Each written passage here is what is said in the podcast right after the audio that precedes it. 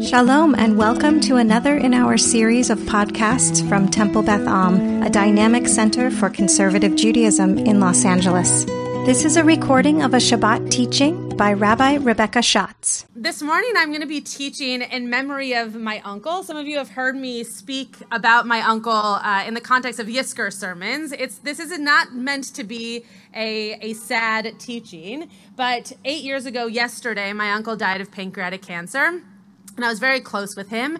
And I thought, I was telling Cheryl earlier this morning, I thought that it would be nice to teach something in his memory in a way that's not just sad, but in a way that actually reflects on my relationship with him um, and is not is not focused on the death piece, but is actually focused on the life piece that I have had uh, after his passing.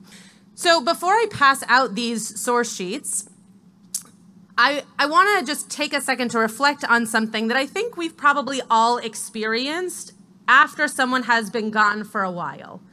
One of the things that I wrestle with every year around this time is the fact that when you get further away from that first moment when the person passes away, you're worried, do I still remember their voice? Do I still remember the jokes they used to make? Do I still remember the nicknames they used to call me? Do I still remember all of the stories that when we were first sharing them at Shiva were so clear in our minds? And I was driving to Laguna a few days ago, and this song that was written by Adele uh, came on the, maybe it was the radio, my iPhone, I don't really remember, to be honest, but it's the song Make You Feel My Love. And when I pass this out, it'll be at the at the back of your source sheet. And the words, I can sing them. It goes like this. When the rain is blowing in your face and the whole world is on your case, I could offer you a warm embrace to make you feel my love. And it keeps going. That's the first. Oh, thank you. That was, have a, I have a groupie. Um, that's the first verse. But one of the things that struck me was the fact that this is a song about a person she is in love with. But when we are going through moments of grief or years of grief, this is actually part of the challenge. How do we make a person still feel our love after they are gone? And on the flip side, how do we continue to feel their love after they are no longer with us? So we're going to look at the two deaths that I mentioned at the beginning of um, of the Torah service today. We're going to look at the deaths of Miriam and Aaron, and we're not going to focus on their deaths, but we're going to focus on Moshe's steps of grief around their death. So I'm going to pass around these source sheets. My clergy partners are going to pass around these source sheets. And I think there's enough, there's at least enough for every family. So first, I just want to mention what these steps of grief are. I did not make them up. These are the steps of grief that over time we've come to understand. And I don't believe that they have to go in a certain order. The last one, acceptance, I believe has to be the final stage of grief. But the others do not have to go in the order that I listed them. They're just the order that might be, quote, most common. So denial, anger, bargaining, depression, and acceptance. And over the course of this teaching, we're not going to get to every source on these sheets, but I believe that Moshe, in the three different instances that we're going to look at, Moshe goes through these stages of grief, and we've just never really focused on the fact that potentially his behavior is reflecting those stages of grief. So here's the first. If you've never been to Beitenu before, I am going to stop and ask people to share thoughts and questions and comments. So um, feel free to not just keep those in your head, but when I pause, feel free to raise your hand and I will call on you. So the first text here comes from Numbers twenty, verse one. So Bamidbar, it says, the Israelites arrived in a body at the wilderness of Tzin on the first new moon, and the people stayed at Kadesh. So I was just telling you where they're at. Miriam died there and was buried there. V'tamot sham Miriam, v'tikaver sham. What do you notice in that piece of the verse? It says the word the word sham twice. Okay, we're going to look at that in a second. V'lo hayamayim la'edah v'kahelu Al Moshe ve'al Aharon. What do you notice about that verse? I also bolded some stuff, so I'm giving you clues. Great. So what Joey just said is that the word al might mean that they ganged up on, or they were on top of Moshe and Aaron. So if we're looking at this from a framework of stages of grief, Miriam just died. Miriam is Moshe's sister. What potentially, and in this case, Aaron is actually still alive. So in this case, what are what could be a stage that Moshe and Aaron are going through right now in this moment of grief for Miriam? Yeah, Brent. Ignoring all other things. They are, you think? Okay, great. So just in in the moment of her grief, they're ignoring everything else around them. Other thoughts? Yeah, Seema. Great, depending on the community. So I think that's actually a very nice read. Um, depending on the community, seeing the al as dependent. When I read it, I saw that as kind of overwhelm, actually, that the, it felt as if the community was closing in on them in this moment of grief for their sister, that they were literally on top of them. But I like Seema's read that is a little bit more positive and thinking of how you could gain that support from the community. Anything else you notice from this verse about Moshe and Aaron's grief here? Yeah, Mike. Yeah. Great. So instead of support from the community, if we're not reading it in the positive way that Seema just read it, we are seeing it as potentially an attack from the community, or to take it maybe one step in the in the more central direction of those two comments, maybe they are just unaware that Moshe and Aaron are feeling such grief, and therefore they're just kind of moving on with their lives, right? The community is like, okay, let's let's go to the next thing. Right, we're on to the next moment in our in our journey here. Yeah, Deb. Great. Beautiful. So Deb just said two things. One, we don't actually know who buried her. Um, if you're interested in a response to that question, I actually taught on that last week at Sue Dashley Sheet, so you can, you can listen to that. Um, but we don't know who buried her. It just says that she was buried. We don't know if it was the community. We don't know if it was her siblings. We just know that she was buried. And the second thing that Deb said was that there's quiet. There's silence. We don't actually know what Moshe and Aaron say or do as a response, whether to the community or just in their own in their own moments of grief. So when I put the when I was thinking through these stages of grief and which one this one this could potentially be, I thought of this as denial. Right? They're, they're kind of accepting the fact that the community is ready to move them along. Moshe and Aaron don't say anything, at least that we see recorded. You obviously could push back on me and say, of course they said something. It's just not written in the Torah. You might be right. I might be right. Who knows? But the idea here that I'm, that I came to is that they're processing. They're still processing this death. It comes out of nowhere. If you look in the Tanakh, maybe I should have given you this as context. If you look in the Tanakh and you read before this verse and you read right after this verse, it's as if someone just remembered as they were putting this into the Torah, oh yeah, and by the way, Miriam died. Let's make sure that goes in. There's no lead up to it and there's no coming down from it. It's just there. Yeah, Seema. Great. Great. Seema just moved us to the next uh, source that we're going to look at. So she pointed out that there's a little bit of a non sequitur in saying that there was no water once Miriam died. There was the, the community went without water. There's a midrash that says that Miriam was kind of the the um, provider of water, and then once she was gone, so too was the water. So let's look at that Orach Chaim piece here. It says there. I gave you two Orach Chaim pieces. It's the second of those. So, um, uh, no, it's not. Hold on. We're, okay, we're going to get to that piece in a second. Sorry, Seema. Let me let me do these in a moment, and then I'll come back to Seema's um, comment. So first, here we see this idea of sham, right? In the in the text that I just pointed out, that I thought was going to respond to Seema, but we'll get to the next text that will. In the Orach Chaim, we mention he mentions here, why are we asking sham, right? Someone someone said like that it seems bizarre that we say sham twice. And it's interesting that the Orach Chaim picks up on the fact that it's only that she is dead in that location.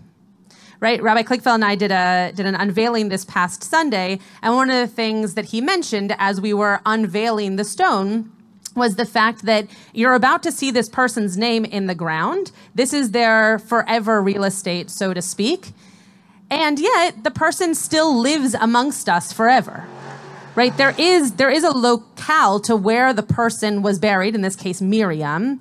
And yet we are supposed to go on living, imagining and feeling as if the person was with us always.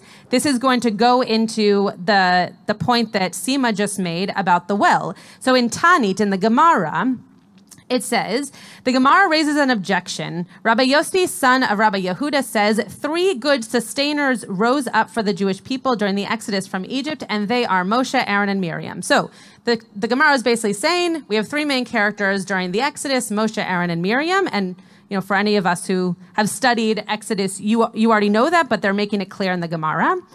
And three good gifts were given from heaven through their agency, meaning God provided them with something based on um, their, im- their the importance that they had in our moments of Exodus. The well of water, the pillar of cloud, and the manna. The well was given to the Jewish people in the merit of Miriam. The pillar of cloud was in the merit of Aaron, and the manna in the merit of Moses. When Miriam died, the well disappeared, as it is stated, and Miriam died there. And the next piece of Gemara actually goes on to say, but the well reappears to make sure that Moshe and Aaron have water until Aaron then dies. So it is interesting that in the moment of Miriam's death, we recognize that the water has gone away. I think that, again, speaks to this denial piece, right? That the, that the people have to just move on now to find the next thing. And Moshe and Aaron are still trying to process, okay, but how are we going to take care of ourselves in this moment of also taking care of the people? So here's the next part of our Torah that we're going to look at. There are going to be three pieces, and this is the next, this is the next piece. Um, So, Vayava Moshe ve'Aharon mipnei ha'kahal el petach ohel moed. So Moshe and Aaron actually went away from the congregation. They needed some space. They needed to take some time. And they went to the entrance of the tent of meeting, and they fell on their faces, and the presence of God appeared to them. So in this moment, what, what next stage of grief does it seem as though Moshe and Aaron are now entering into? Yeah, Mike. Bargaining, exactly. Right? Moshe and Aaron are now, this is only five verses later, but Moshe and Aaron are realizing this is something that has happened. We're sad that it has happened. And now we're wondering, how did this happen? And bargaining with God either to reverse it, which we know is not possible with death, or to just try to understand it. Part of the reason that I brought these as texts to discuss, uh, to, to share in memory of my uncle is because for those of you who have unfortunately dealt with someone who has passed away from cancer, especially a cancer like pancreatic cancer that can go quite quickly, it's hard to understand what is going on, and then at the end it's just quick. It just happens. And my uncle was a cancer researcher. And so it was that much harder for us to wonder the big theological question of, God, why are you making this happen to a person who spent his life trying to understand how people could live with cancer? Why is he now dying from a disease that he was trying to, quote, fix? Right? So you have these moments with God where you sit and you enter into your tent of meeting and you think to yourself, why is this happening? And they fall on their faces because that is a way of us understanding in the Torah that they were praying to God. But I actually think they were really bargaining with God. They were really taking a moment to say, I don't understand this. This is so sad for us. We can't wrap our heads around it. And so they needed that presence of God. When we get to the next piece, however, go to where it says, we're going to skip the Otsar Midrashim just for time's sake. You're more than welcome to, to read it on your own. Sima, you'll like that Otsar Midrashim piece if you would like to read it. So what we get here, the next verse, I think, maybe two ver- later. No, the next verse So they approach God in the tent of meeting, and this is the next verse. God speaks to Moshe, and he says, "You and your brother Aaron take the rod and assemble the community, and before their very eyes speak to the rock to yield its water. Thus you shall produce water for them from the rock and provide drink for the congregation and their beasts." Okay, what message is God missing here? What is, what, I know it's very hard to say that God did something wrong, but what is God lacking in this moment? Yeah, Mike. Great. Any evidence that God realizes that they might have come to God for support because they're in a moment of grief, because they want to understand something, and they happen to have that kind of relationship with God. We might not feel like we have that kind of relationship with God anymore, but in the time of Moshe and Aaron, they really did. They could have asked God a question, and God potentially could have answered it. Larry, were you going to say something different? Yeah, lacking compassion here. Yes, Rabbi Chorny. Yosi also has a thought. Mm. Mm. Beautiful. Right, right. Yeah. Interesting.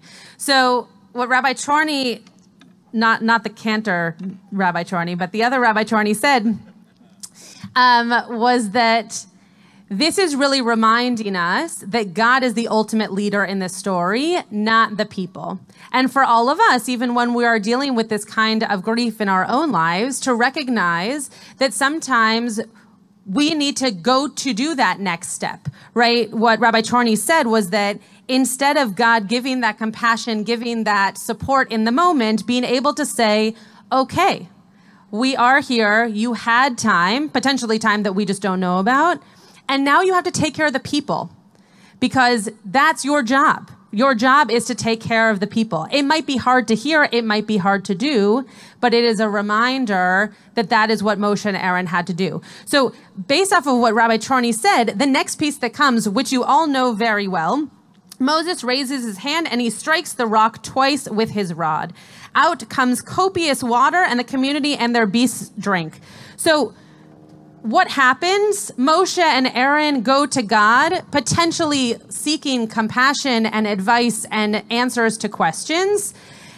God tells them to do something to take care of the people, potentially rightfully so.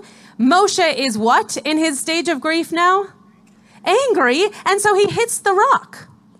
I wrote in the table for five uh, for the Jewish Journal earlier this week about this, oh, thank you, about this this verse, about the hitting of the rock. And one of the things that I mentioned is this isn't the first time that Moshe hits something, but it is the first time that he's given a punishment, which is really interesting because if we read this as a stage of Moshe's grief, this should be the last moment that Moshe is given a punishment.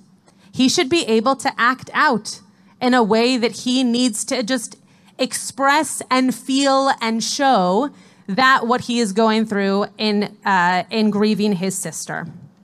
Any thoughts on this before we go to the next one? I know I'm going through this a little bit quickly. I just want to make sure that we have time to get through all four. Yeah, Brent. Yeah. Mm. Mm-hmm. Mm-hmm. Mm-hmm. Mm-hmm. Mm-hmm. Mm-hmm.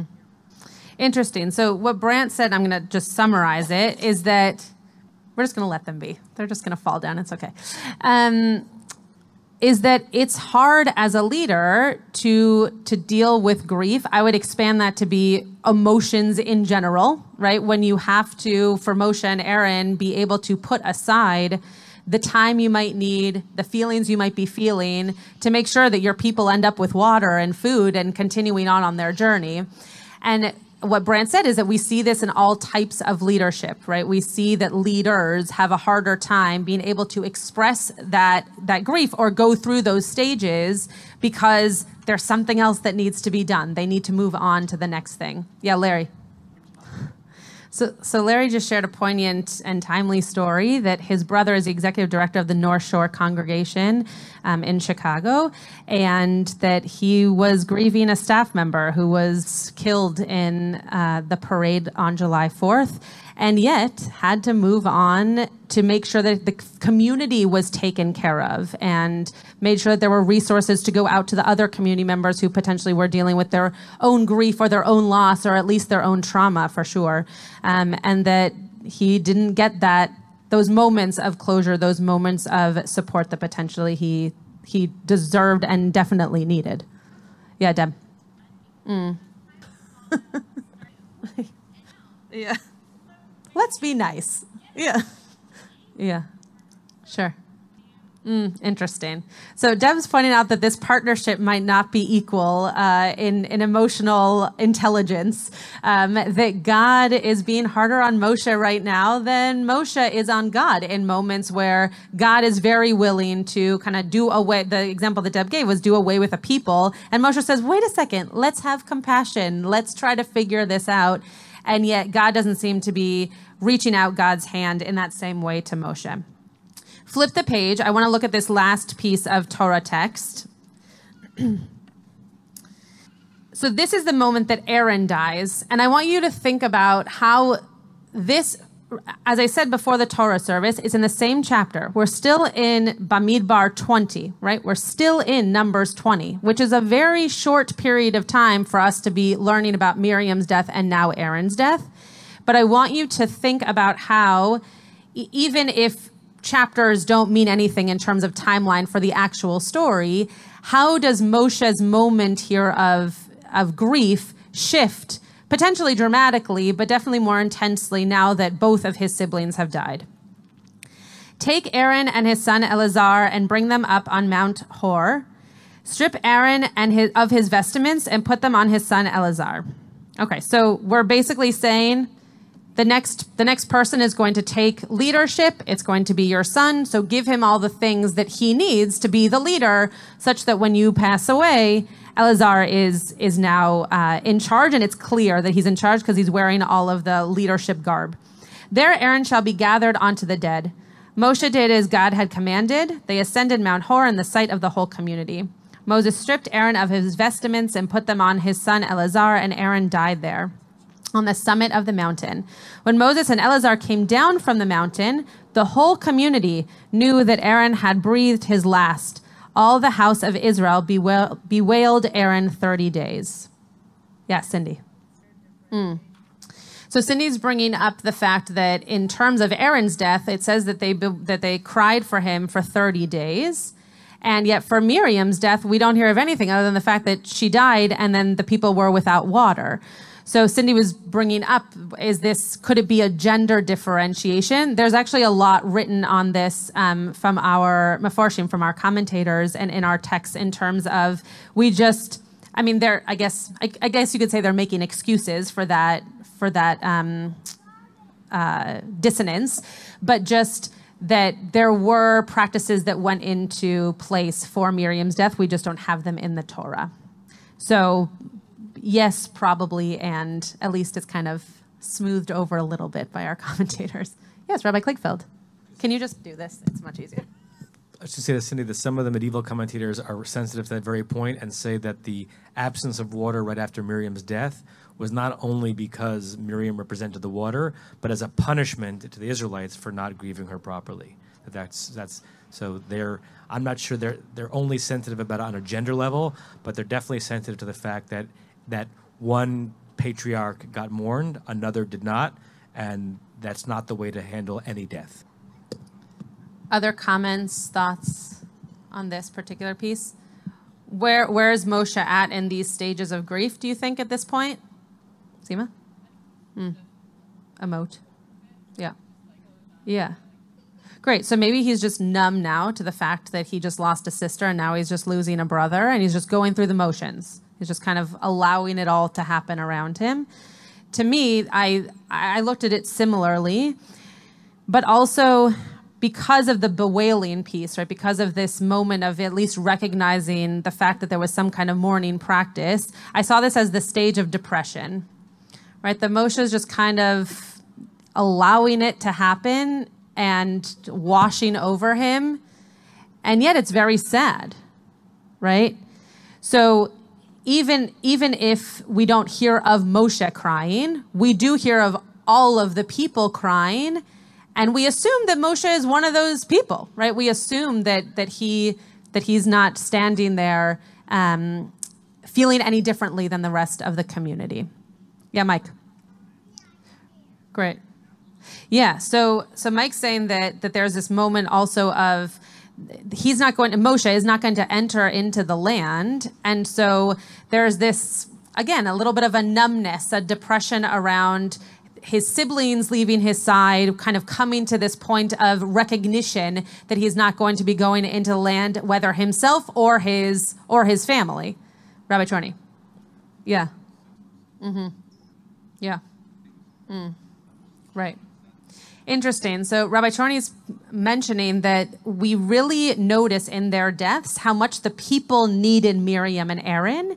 And yet, as a sibling, you don't need your siblings, but you gain life from them, you gain joy from them, you gain annoyance from them, you learn how to deal with people from them, right? You, they are, they are your closest friends, they are your closest companions. And so Moshe is noticing here, the people really needed them, but also I really needed them. And I am really sad and, and depressed over the fact that they are now gone. I want to close this teaching, though I, I hope that it was interesting enough that you'll continue to read some of these sources we didn't get to. But I want to say there's one step of grief that we didn't get to, and that was acceptance. And I, I'm not sure that Moshe actually ever does really get to that moment of acceptance. I don't know that you that you can um, when you when you have lost siblings in this way. And I don't know that you don't just go through the other stages of grief over and over and over and over again to a point where that acceptance then just kind of is inevitable as opposed to matter of fact. But I do wonder if the acceptance is when Moshe himself is on his deathbed, death rock, so to speak, before he can go into the land, right? He knows he's not going to go into the land. So there is this moment of, okay, that must mean that I'm going to die before I go into the land. But potentially that's acceptance based off of what these last two comments were, that if my siblings can't go, and if I'm not going to go, well, then I guess now I've accepted the fact that my family, my siblings are no longer around, and this is the end of the road for me. The people need to learn how to move on without them and therefore also need to learn to move on without me. So I, I hope for all of us that as we navigate through moments of grief in our own lives, that we come back to this idea that Adele put in my head, that we spend our days and our years and our weeks and our months thinking about how we can continue to bring those we love back into our consciousness and make them still feel all of that love and hear all of those memories and understand that we keep them with us while we walk a- around in the world. But that we also take moments, my dad talks about saying Kaddish for his mother, that saying Kaddish was a moment for him to really conjure up her face and to be able to sit with her in saying Kaddish. So whether it's Kaddish or another moment, I hope that when we think about making someone feel our love and going through these stages of grief for a lifetime, that we can take moments to think about how we make the person who has gone still feel our presence, but that also we are consciously putting them back into our lives so that we can continue to feel their love. You have been listening to another in our series of podcasts from Temple Beth Am, a dynamic center for conservative Judaism in Los Angeles. If you enjoy these podcasts, we invite you to write a review on the Apple Podcast site or wherever you get your podcasts. For more information about Temple Beth Am Los Angeles, go to t b a l a dot org.